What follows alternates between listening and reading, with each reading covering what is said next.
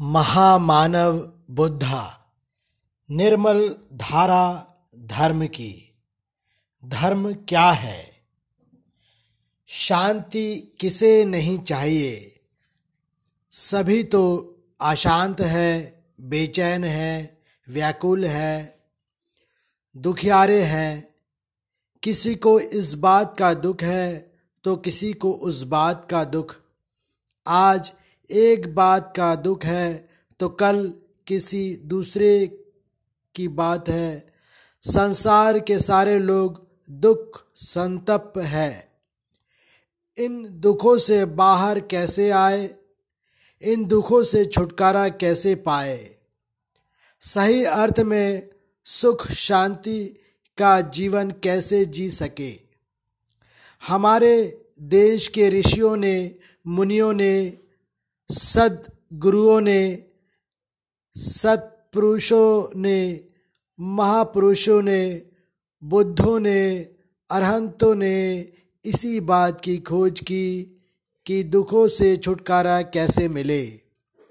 सही अर्थ में सुख, शांति कैसे प्राप्त हो, सब एक ही परिणाम पर पहुँचे कि धर्म से ही सुख, शांति मिल सकती है। सच्ची सुख, शांति, धर्म के अतिरिक्त और किसी प्रकार नहीं मिल सकती। लेकिन धर्म सभी सुख, शांति प्रदान करता है जबकि उसे धारण किया जाए। धर्म धारण तो करे नहीं और केवल उसकी चर्चा करे या उस पर केवल वाद विवाद करे तो सुख शांति नहीं मिलती। अतः समझे कि धर्म धारण कैसे करे। देश का बहुत बड़ा दुर्भाग्य हुआ कि सारे देश ने धर्म शब्द को अर्थ ही भुला दिया। कहीं भी जब धर्म संबंधी कोई चर्चा होती है तो सुनने वालों के कान खड़े होते हैं कि यह आदमी कौन से धर्म की बात करेगा। हिंदू धर्म की या बौद्ध धर्म की, जैन धर्म की, या ईसाई धर्म की, सिख धर्म की, या पारसी धर्म की, या यहूदी धर्म की, कौन से धर्म की बात कहेगा? बड़ा दुर्भाग्य हुआ कि धर्म के साथ ये विशेषण लग गए। मानो धर्म का अपना कोई स्वतंत्र अस्तित्व ही नहीं। धर्म का महान अस्तित्व है, परंतु उसके साथ ये विशेषण लग गए तो धर्म धर्म नहीं रहा। जिस दिन धर्म को हिंदू धर्म कहना शुरू कर दिया, उस दिन हिंदू प्रमुख हो गया। धर्म ने पथ में चला गया, अंधेरे में चला गया। जिस दिन धर्म को बौद्ध धर्म कहना शुरू कर दिया, बौद्ध प्रमुख हो गया धर्म खो गया, जैन धर्म कहना शुरू किया, जैन प्रमुख हो गया, धर्म लुप्त हो गया। धर्म को इन विशेषणों की ज़रूरत नहीं होती। धर्म कभी हिंदू नहीं होता, बौद्ध, जैन, ईसाई, मुस्लिम, सिख या पारसी नहीं होता। यह तो कुछ लोगों के समूह है।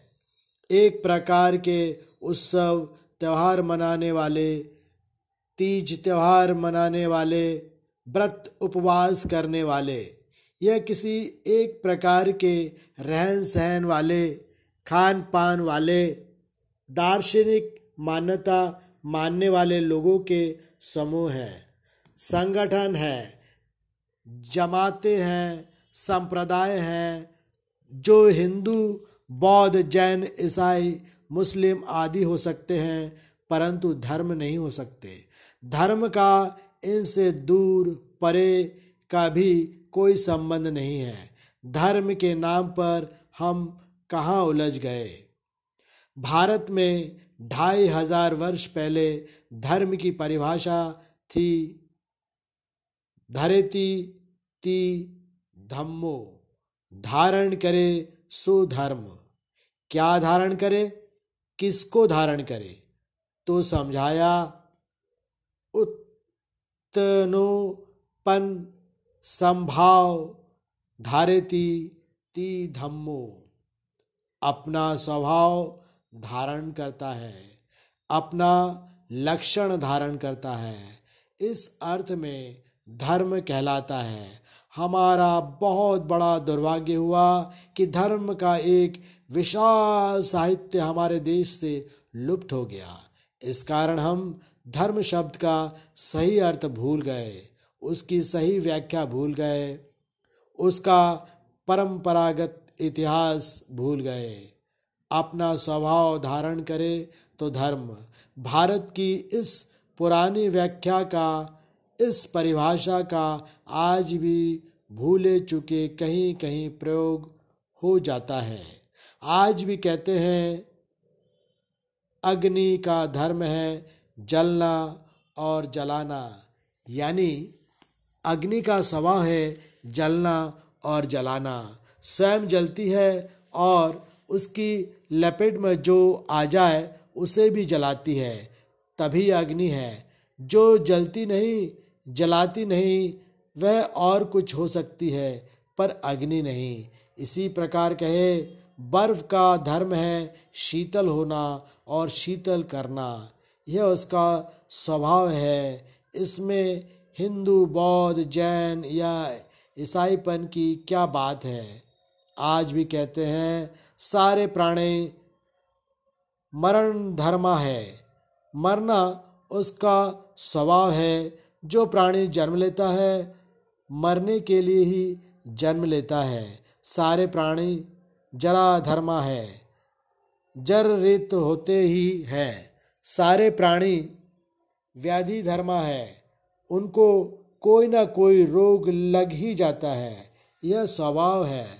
प्रकृति है। भारत की पुरानी भाषा में धर्म का यही अर्थ था। स्वभाव है। प्रकृति का नियम है। कुदरत का कानून है। विश्व का विधान है। इसी को रित कहते थे। रित यानी कानून। ऐसा ऐसा होगा तो यह परिणाम आएगा ही। ऐसा ऐसा होगा तो यह परिणाम नहीं आएगा। कितनी वैज्ञानिक बात है। इसमें हिंदू, बौद्ध, जैन, ईसाई, मुस्लिम या सिखपन की क्या बात है? परंतु धर्म को लेकर कैसे संप्रदायों में उलझ गए? दार्शनिक मत मंतातरों में उलझ गए, कर्म कांडों में उलझ गए और ऐसे उलझे कि धर्म खो बैठे। हम अपने भीतर कोई भी विकार जगाए, क्रोध जगाए या द्वेष जगाए या दुर्भावना जगाए तो क्रोध का, द्वेष का, दुर्भावना का स्वभाव है कि हमें व्याकुल बना देगा। कोई भी क्रोध जगाकर देख ले, तत्काल व्याकुल हो जाएगा। चाहे वह अपने को हिंदू कहे या बौद्ध, ईसाई, सिख, जैन, मुस्लिम, यहूदी या पारसी कहे, कोई अंतर नहीं पड़ेगा। यह धर्म है, प्रकृति नियम है, उसका स्वभाव है।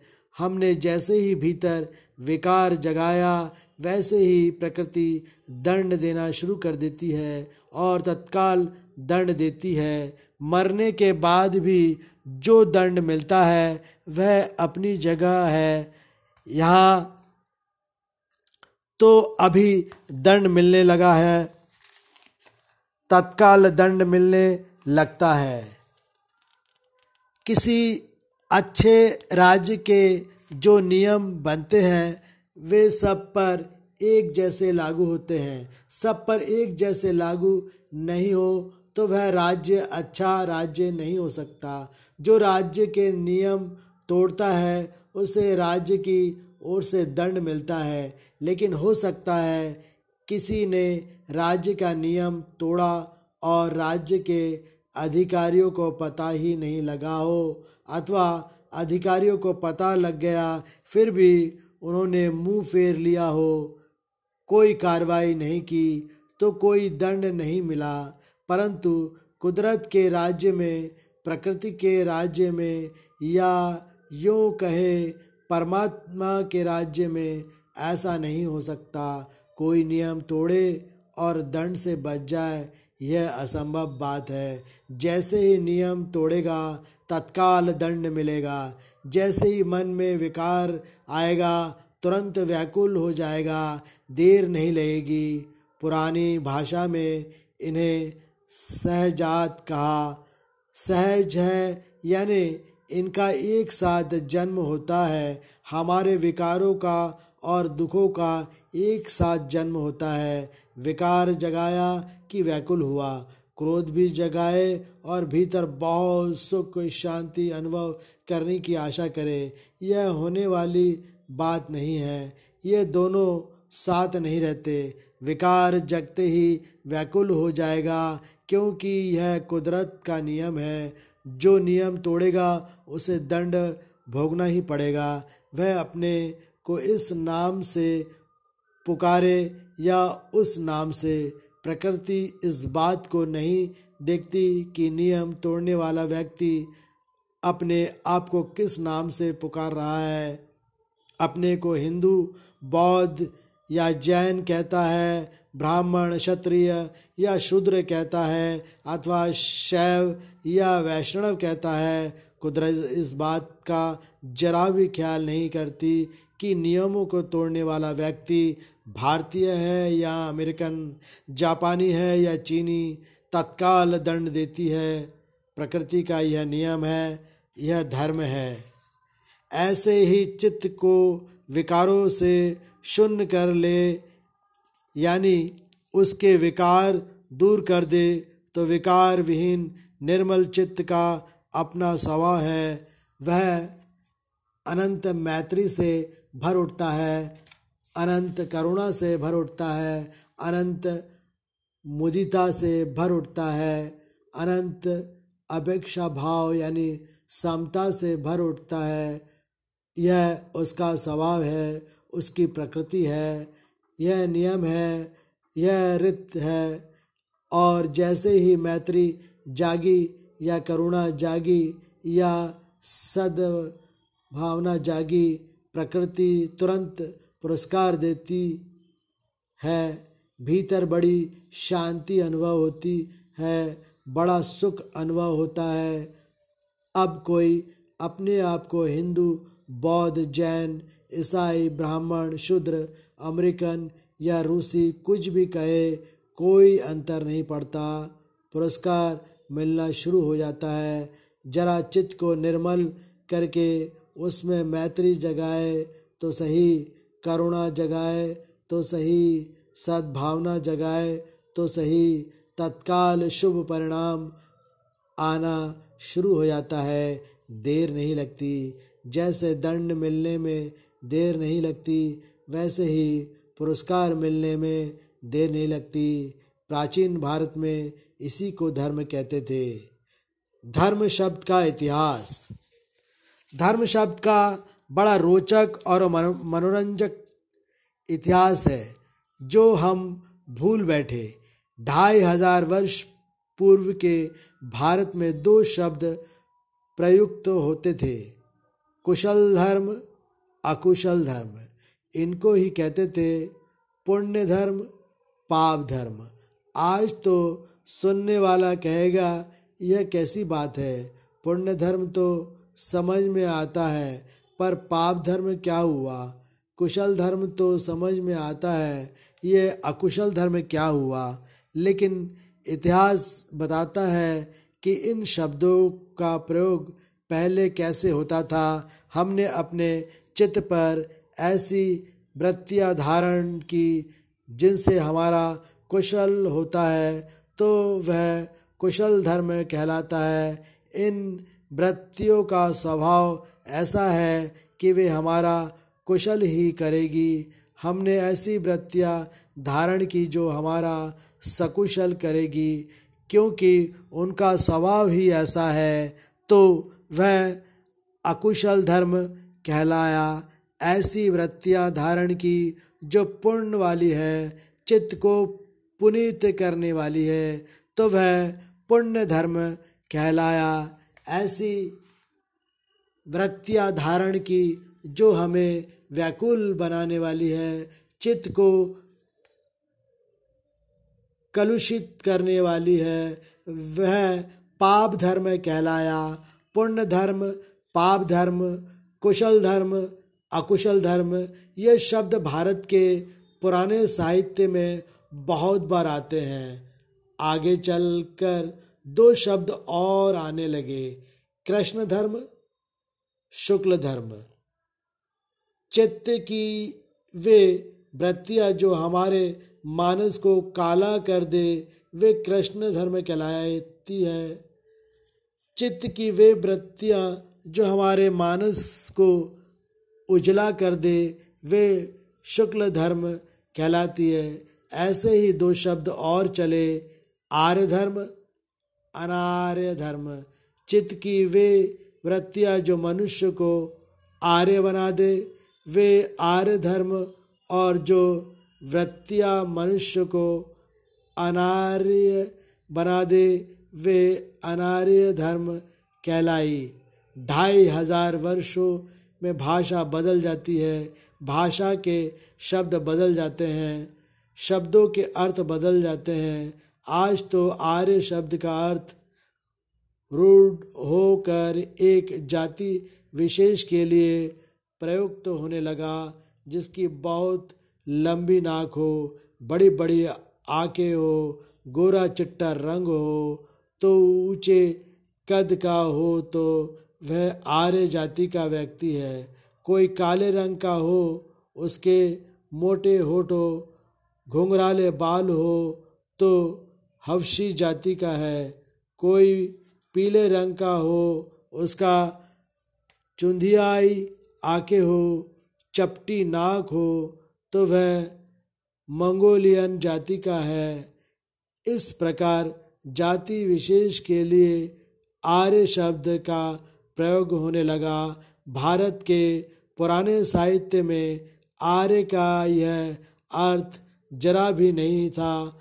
आर्य यानी वह व्यक्ति जो अपने चित्त के विकारों को दूर करते करते संत हो गया, सज्जन हो गया भला आदमी हो गया, अब उससे बुराई नहीं हो सकती। ऐसा व्यक्ति आर्य हो गया, जो बुराई के रास्ते पड़ा है, वह अनार्य है। हिनो गम्मो पोथुजनिको अनरियो अनथ संहितो।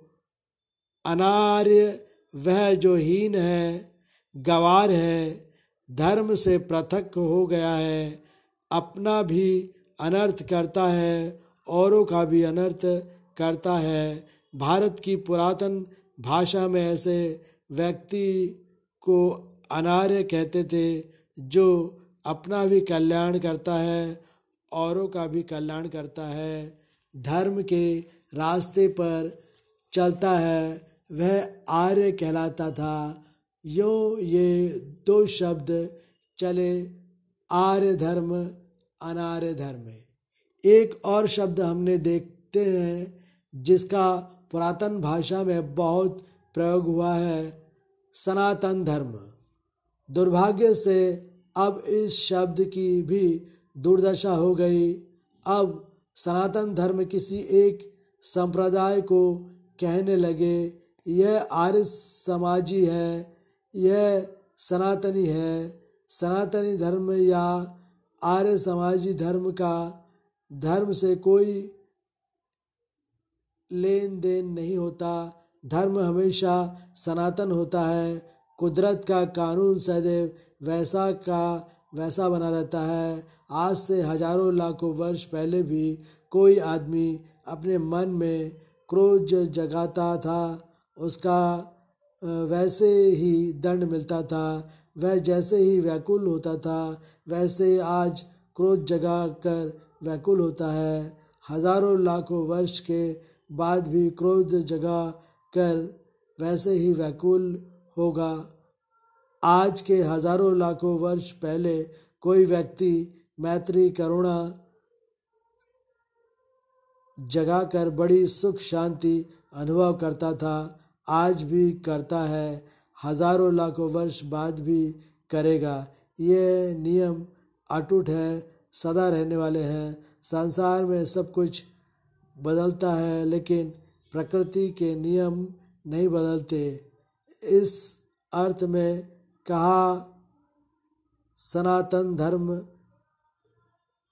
एस धम्मो सनातनो, धर्म हमेशा सनातन होता है। समय बीतता गया तो कर्तव्य के अर्थ में भी धर्म का प्रयोग होना शुरू होगा। चित्त को निर्मल रखना मेरा धर्म है। उसको सदुगणों से भरना मेरा धर्म है, यह मेरा कर्तव्य है। अपने माता पिता की सेवा करना, उनकी देखभाल करना मेरा कर्तव्य है, यह मेरा धर्म है। समाज में जो दुखियारे हैं, उसकी सेवा करना मेरा धर्म है, यह मेरा कर्तव्य है। धर्म शब्द का कर्तव्य के अर्थ में प्रयोग होने लगा, उचित अर्थ में प्रयोग होने लगा। समय बीतता गया धीरे धीरे जिसे पाप अर्थ कहते हैं, कृष्ण धर्म कहते हैं, थे। अनार्य धर्म कहते थे। वह कहना बंद हो गया। अब जो जो अच्छी बातें हैं, जो जो कुशल है, वही धर्म कहलाए। शेष जो अकुशल है, वह पाप कहलाए। इस प्रकार धर्म और पाप जैसे शब्दों का प्रयोग होना शुरू हो गया। यह इसका एक इतिहास है, जिससे हम समझ सकते हैं कि धर्म शब्द का कैसे उद्गम हुआ और समय समय पर उसका कैसे प्रयोग हुआ।